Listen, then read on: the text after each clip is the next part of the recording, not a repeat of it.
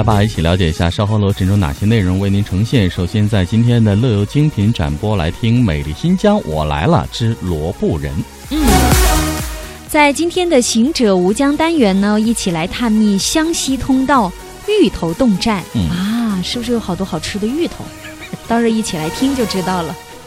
你要是去荔湾的话，你还一定要找到好吃的荔枝。对，老婆饼里头，哎，怎么没有老婆？老婆钱包里钱在哪里？开玩笑的啊。我发现你真是大家开心果，你很会给找大家来找这样的乐趣哈。哎，感谢你、哦。没没准真以为是呢。好的，接下来呢，我们一起来走进罗布泊。在走进罗布泊之前呢，看到我们的论坛上，嗯啊、嘉靖发来一张照片，他说太巧了，这几天我大姨夫从美国的德州经台湾到新疆去探亲。哟，这个路线够远的，你怎么没来啊？对啊，他说、那个昨天大姨夫从这个新疆的罗布人村寨传来的照片，骑着骆驼。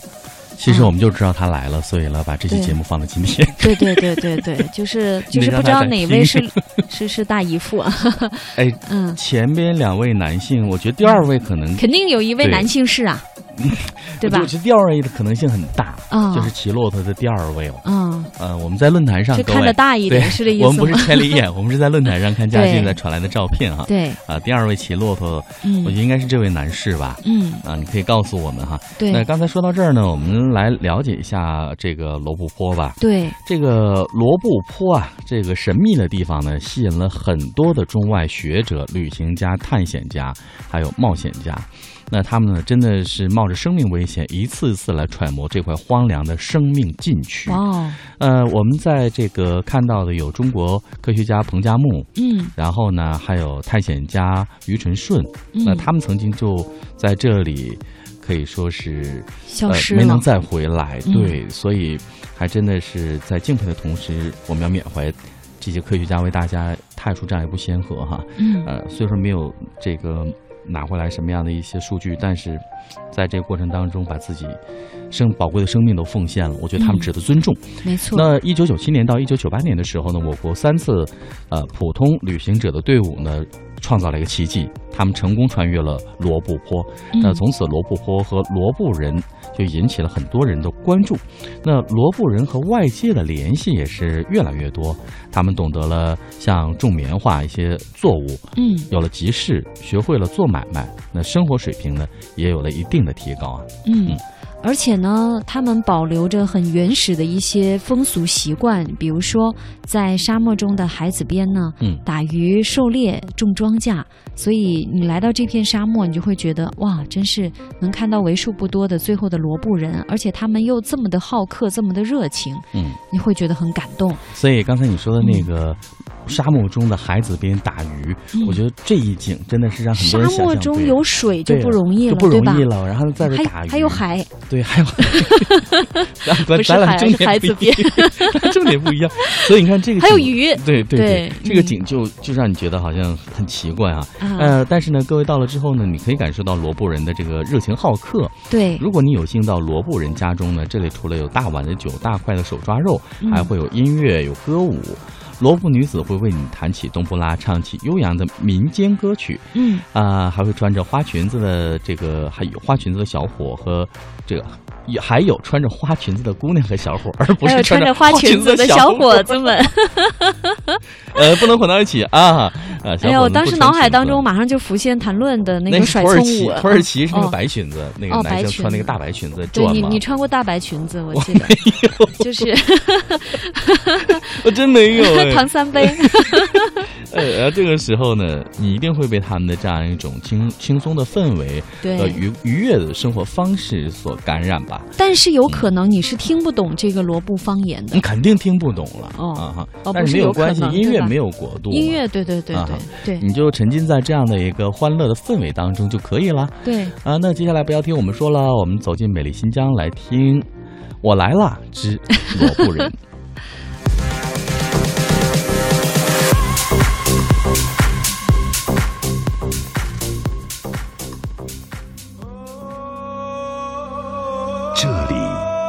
丝绸之路经过的地方，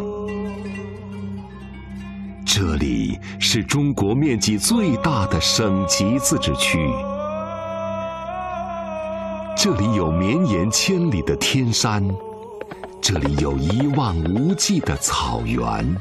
姑娘们的笑容，雪山上留下的冰凉的泉水，跳舞的花朵。我叫巴德玛，我是蒙古族。我的名字叫阿依诺诺伦拜，我是蒋彩莹，我来自香港。自然的风光真的太漂亮。不来新疆不知道中国有多大。欢迎你到我们的美丽新疆。新疆，I love 新疆。中华之声大型系列专题节目。美丽新疆。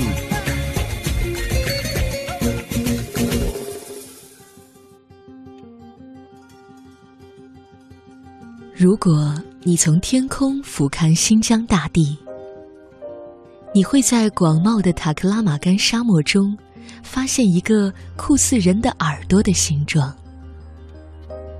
那就是被称为“地球之耳”的罗布泊。十九世纪末，一个叫做斯文赫定的瑞典探险家来到这里。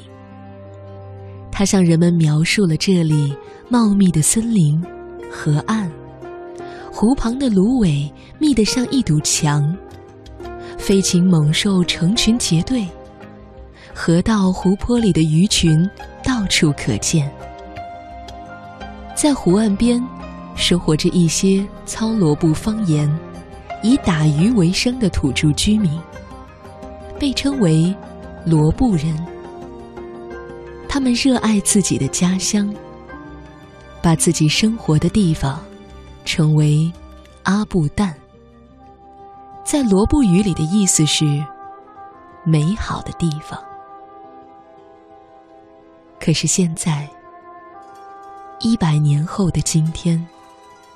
当我们的记者走进新疆玉梨县西南三十五公里处的罗布人村寨的时候，这里正在扬起阵阵沙尘。很难想象，传说中的阿布旦已经成了死亡之海。由于环境的变化，罗布人被迫迁徙。远离罗布泊，寻找新的水源地安居。当地人告诉我们说，阿布东老人是这里仅存的罗布人后代。于是我们在向导的带领下，拜访老人一家。您在哪个位置？过来采访一下你。您您在房子吧？这是一个他们的吊桥，我的天哪，这个走起来真是。哎呦呦，这这这，摇的太厉害了。走，慢点啊。对啊，这片的景观倒真的是挺漂亮的。就沙漠边缘就是这样长着一片红柳林，是吗？对，这这等于是一片绿洲。这本来就是一片沙漠边上的绿洲。对对对，你如果站到沙漠顶上，你往这边看，沙漠往那边全是沙漠，就是沙漠腹地。嗯。这一块是塔克拉玛干沙漠的边缘嘛？完了以后，向这边望过来就是非常漂亮的一个绿洲。那是红柳的花吗？对，对，红柳花，主要生长的两种植物，一种是红柳，一种就是胡杨树。嗯，这里也只有这两种植物比较耐旱，是吧？对对对。这条这个水域是不是就是？这是对塔里木河的水。我们现在呢是在罗布人的村落，不远处呢就是塔克拉玛干沙漠，能够看到起伏的沙丘。现在风刮起来了沙尘，此时此刻我们才能够真正的感受到罗布人他们生活的条件是多么的恶劣。说的已经眼睛都睁不开了。哎呀，你好，你好。啊，你好，你好，你好，你好。这个经常这么刮沙土吗？哎，不会，今天你来了就是这个样子就起来了嘛，是吗？要不然就没有这个样子。平时不这样。没有没有。这是不是要下雨了呀？嗯，下雨的时间一般都没有。很少下雨。哎，刚才听到打雷了。呃，打雷了就没有。这就是活化石啊，罗罗布人存在的活化石，好几代人都在这儿。这这个地方就是阿布东大叔啊，常年在这儿生活地方啊。我们好几十年这个地方待的，我们可能我们的爸爸也就这个地方长大。呃，那个时候他们就是这个地方没有开发的时候呀，我们在这个地方房子有。现在就你们家人住在这儿是吧？那边是你儿子家。哎，对对对。这是你你夫人。就是老杨刚子。老杨刚子。哎，杨刚子就是我们一起长大的，长了以后我们结婚的。一起长大的。嗯。他也是罗布人的后代。也是这个罗布人的后代。嗯嗯。在新疆住了十几年的学者杨子老师，也为我们介绍了罗布人的族源。这个罗布人是不同种族、不同民族啊融合在两河流域的一个部族。两河流域就是孔雀河跟那个塔里木河流域两河嘛。当年就是顺着这个河而下，就划着卡盆走到哪里，他就生存在哪里。呃，罗布人呢是维吾尔族的一个支系。就是他血脉里有维吾尔族的主脉，然后通过这个边境地区哈，以前好多民族了，都都从这个中亚过来的，以前这儿打仗也比较厉害啊，他就融合在一起了。这个阿布东是最早的一家一户，他的父辈都在这儿，曾经在这儿生活，啊，现在岁数大，有的谢世了啊。就是说这块地方是他住的地方，最古老的地方，他旁边就是叫海子。大孩子、小孩子，大孩子周边就是一户啊。他以前都是散居的啊，没住这么多人，就一户。你要想到您家里头哈，得划卡盆他当地叫卡盆啊，他不叫船儿，划到很远地方才找一户啊。他当时是这样的啊。那时候水大是吧？水大，那个时候水大。阿布东大叔说的水大的时期，是在很多年前。那时。每到夏季，天山、昆仑山的雪水消融，我国最长的内陆河塔里木河，就像咆哮的野马，自西向东奔流而下。所经之处，地势低洼的地方就会剩下一片片水面。罗布泊就是塔里木河最下游、最低洼的地方。据说水面最大的时候有两千多平方公里。罗布人划着他们的卡棚，也就是独木舟，带着鱼叉和渔网，将鲜美的鱼带回来供全家分享。直到现在，阿布东老人每天最主要的工作还是打鱼。只是打鱼的地方不再是碧波荡漾的罗布泊，而是附近的一个小海子。那只卡棚，也是老人自己做的。那个胡杨，一股胡杨嘛，就中间刨开，刨开了就五个人的话，三担就弄完。五个人三天。嗯，三担搞完。就是每天是早上起来去打鱼。哎，晚上下个网，明天早上就去网。哦，晚上把网撒下去。哎，对对对。早上起来以后把船摇出去。哎，对对对。然后收网。哎，收网。每天能打多少鱼啊？那个是不一定的，有的时候大，有的时候小，二三十公斤、五十公斤左右。都啥鱼啊？这个鱼叫？草鱼、鲢子呀，就是这样。都有。有有。五个样，五个样子鱼。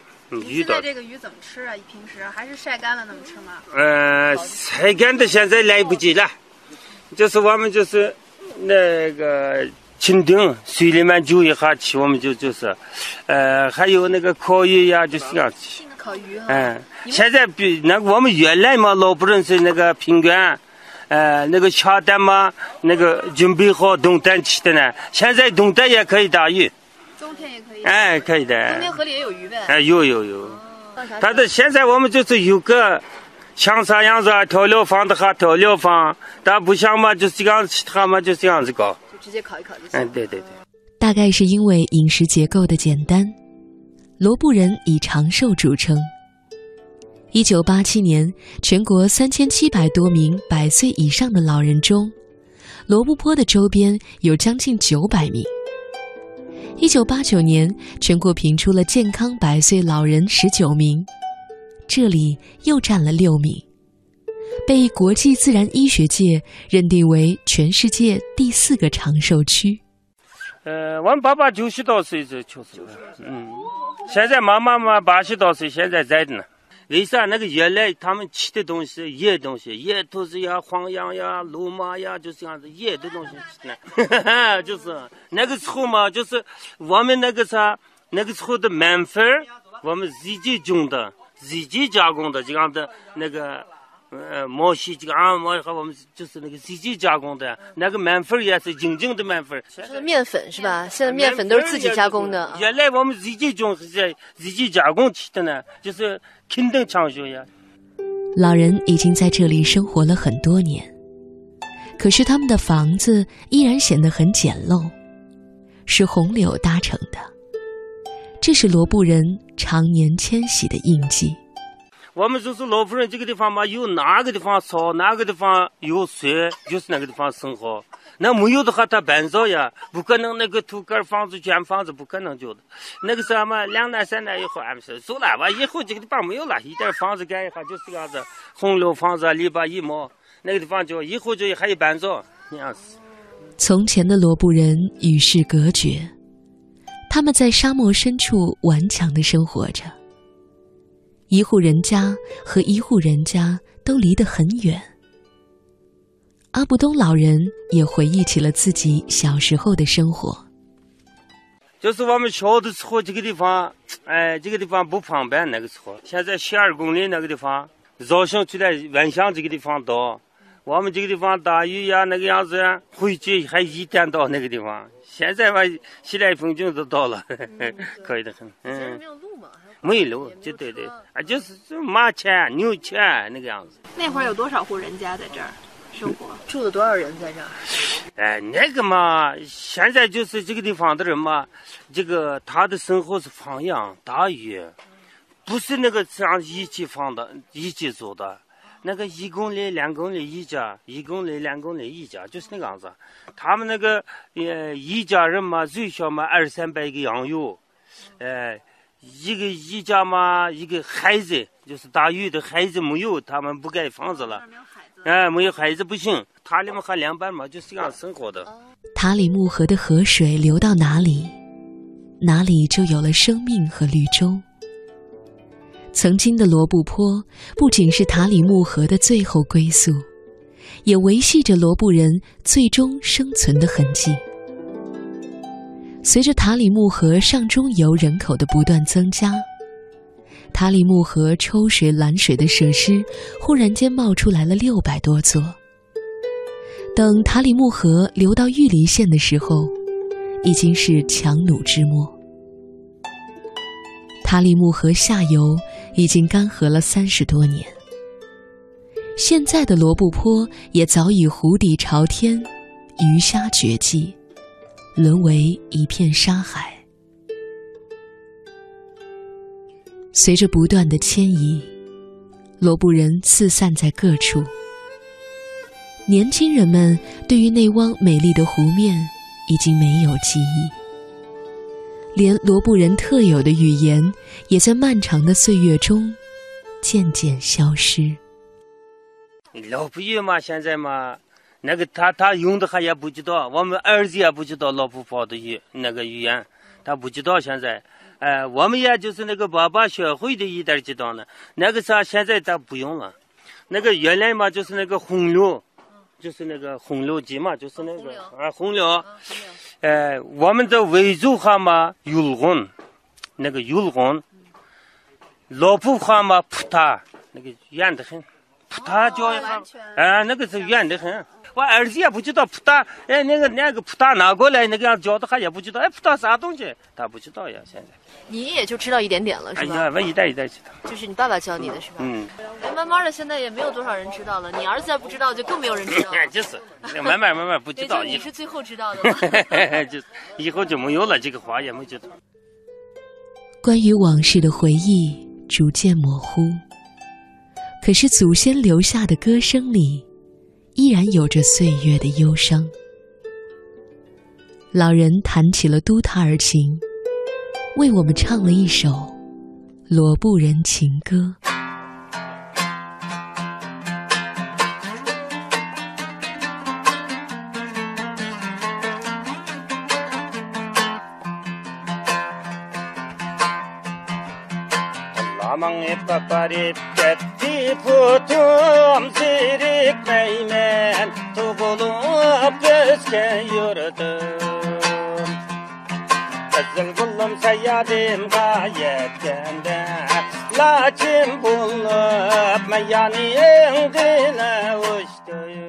在历史的长河中，也许罗布人不过是一朵汇入洪流的浪花，随着自然的变迁，逐渐改变了原始的生活方式。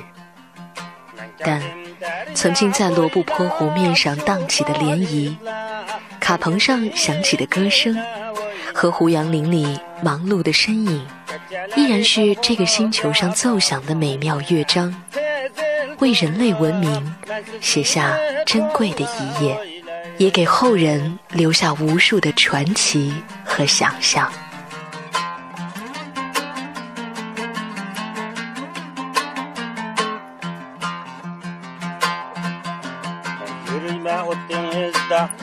paramsiz qizil gullim biz terakka paramsiz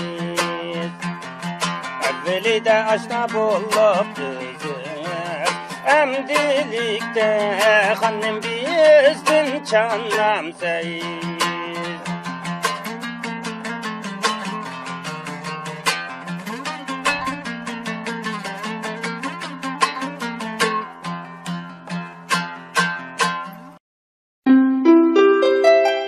如一片雪，恬静相随，携一缕风，两岸传情。”我是雪吟，吟诵美景时，与您乐悠悠。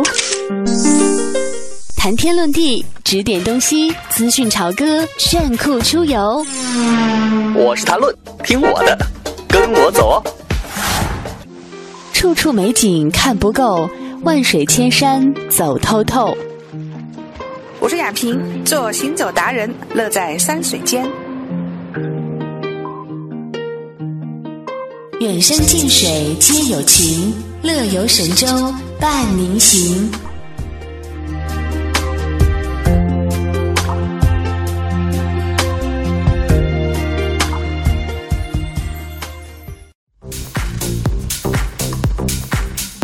欢迎回到正在为您播出的《中华之声乐游神州》，各位好，我是谭论。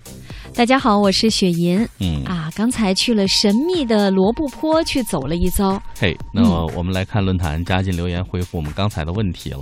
嗯，说照片上呢，第一位是我姨父的弟弟，七十一岁，啊也是从德州啊，然后过来的，一起来回祖国探亲的。那前面的小朋友呢，是我表妹的女儿。那第二个呢，第二位是我的大姨夫。看我猜对了。哎呦，你真火眼金睛啊！哎，拍废了哈。嗯。然后呢，四十年前我外公能联络上的大陆亲人，呃，联络上大陆的亲人，就是靠在美国的大姨父从美国寄信到湖北老家，嗯、然后呢，再经老家的村支部党委转信到新疆的马纳斯，这样才联系上的。你看啊，然后呢，第三位那时候还没有三通，哪有这么方便，对吧？对那时候有很多政治因素的阻挠。是，嗯。然后呢，他说第三位是驻新疆乌鲁木齐的二姨啊，嗯、是位退休的公务员。嗯。第三位呢是第四位了，对吧？啊，他他写了两个第三位。激动的，可能看了罗布泊的照片，其实思维也变得比较神秘。对，然后他说呢，嗯、第四啊，第四第那好吧，我我给你更正啊，第四位住在新疆马纳斯的三姨是位教师。啊、那这次呢，我新疆的叔公陪着姨父去天山。然后，其实这个陪他去天山之后，原本也要来这里的，但是因为毕竟年纪很大了，八十七岁了，嗯，又是沙漠地带，嗯，那这个经劝还是在家里比较保险哦。哎，那前面两位姨父啊，看起来还真是蛮年轻的，感觉也就是五十几岁的样子，对，对不对？对。啊，呃，他说今天呢，姨父兄弟俩又准备从马兰基地搭南方之星的动车回乌鲁木齐，再飞西安探望他们在西安的亲叔叔。嗯、那我姨父跟弟弟，呃，于谈论是老乡啊，东北沈阳地哈。嗯，那这个，呃。东北哈，嗯，其实，在说到这个沈阳呢，可能很多朋友都不会这样说东北沈阳的，一般哦就只是说东北的就完了，因为东三省嘛。对或者有人单独说啊，我就沈阳的。沈阳的啊哦对，说东北沈阳的这样的一个组合叫法还真是不多，因为嗯知道东北了，一听口音，可能有的人就会辨别出来，啊，还有人就单独就会说我就沈阳的，哦，嗯，哦所以他这个哎，我记得你不是沈阳的对吧？我是吉林的，吉林的，对，嗯，都都属于东北嘛，对东东三省吧，对啊就像东三省。大家说我是闽南人，哦呃，闽南呃，其实在这个界定上，也就是现在目前的这样的结构，就是厦门、漳州和泉州嘛，这三个区域好，啊，谢谢地理老师唐三杯的讲解。嗯太美了，不用谢了。老师唐三杯，谭三杯啊。我怎么总会想起那个唐三彩？啊，说到三杯鸡啊，还有一样好吃的东西是芋头。广西的荔浦芋是非常有名的，是，但是我们今天要去的这个地方呢，嗯嗯，不是去荔浦，对这个名字跟芋头有关系，但实际上呢，这个就是没有芋头吃对啊。啊，叫芋头侗寨，是湘西的一个通道啊。嘿，它是始建于明洪五年间，也就是一三六八年到一三九八年的一个侗族的村寨，啊，它是在湖南省通道的侗族自治县西南九千米处。这里呢有典型的侗族风格，它的建筑呢是沿山谷布局的，嗯形成了非常独特的山脊型与山谷型的民居模式。那说到这个嗯芋头洞寨哈、它修建在这个山峦叠嶂的道路大山当中，很难行。嗯那刚才呢，学友介绍，从明洪武元年至今繁衍了数百年。那芋头寨的山顶洞人呢，就像一群远离，呃。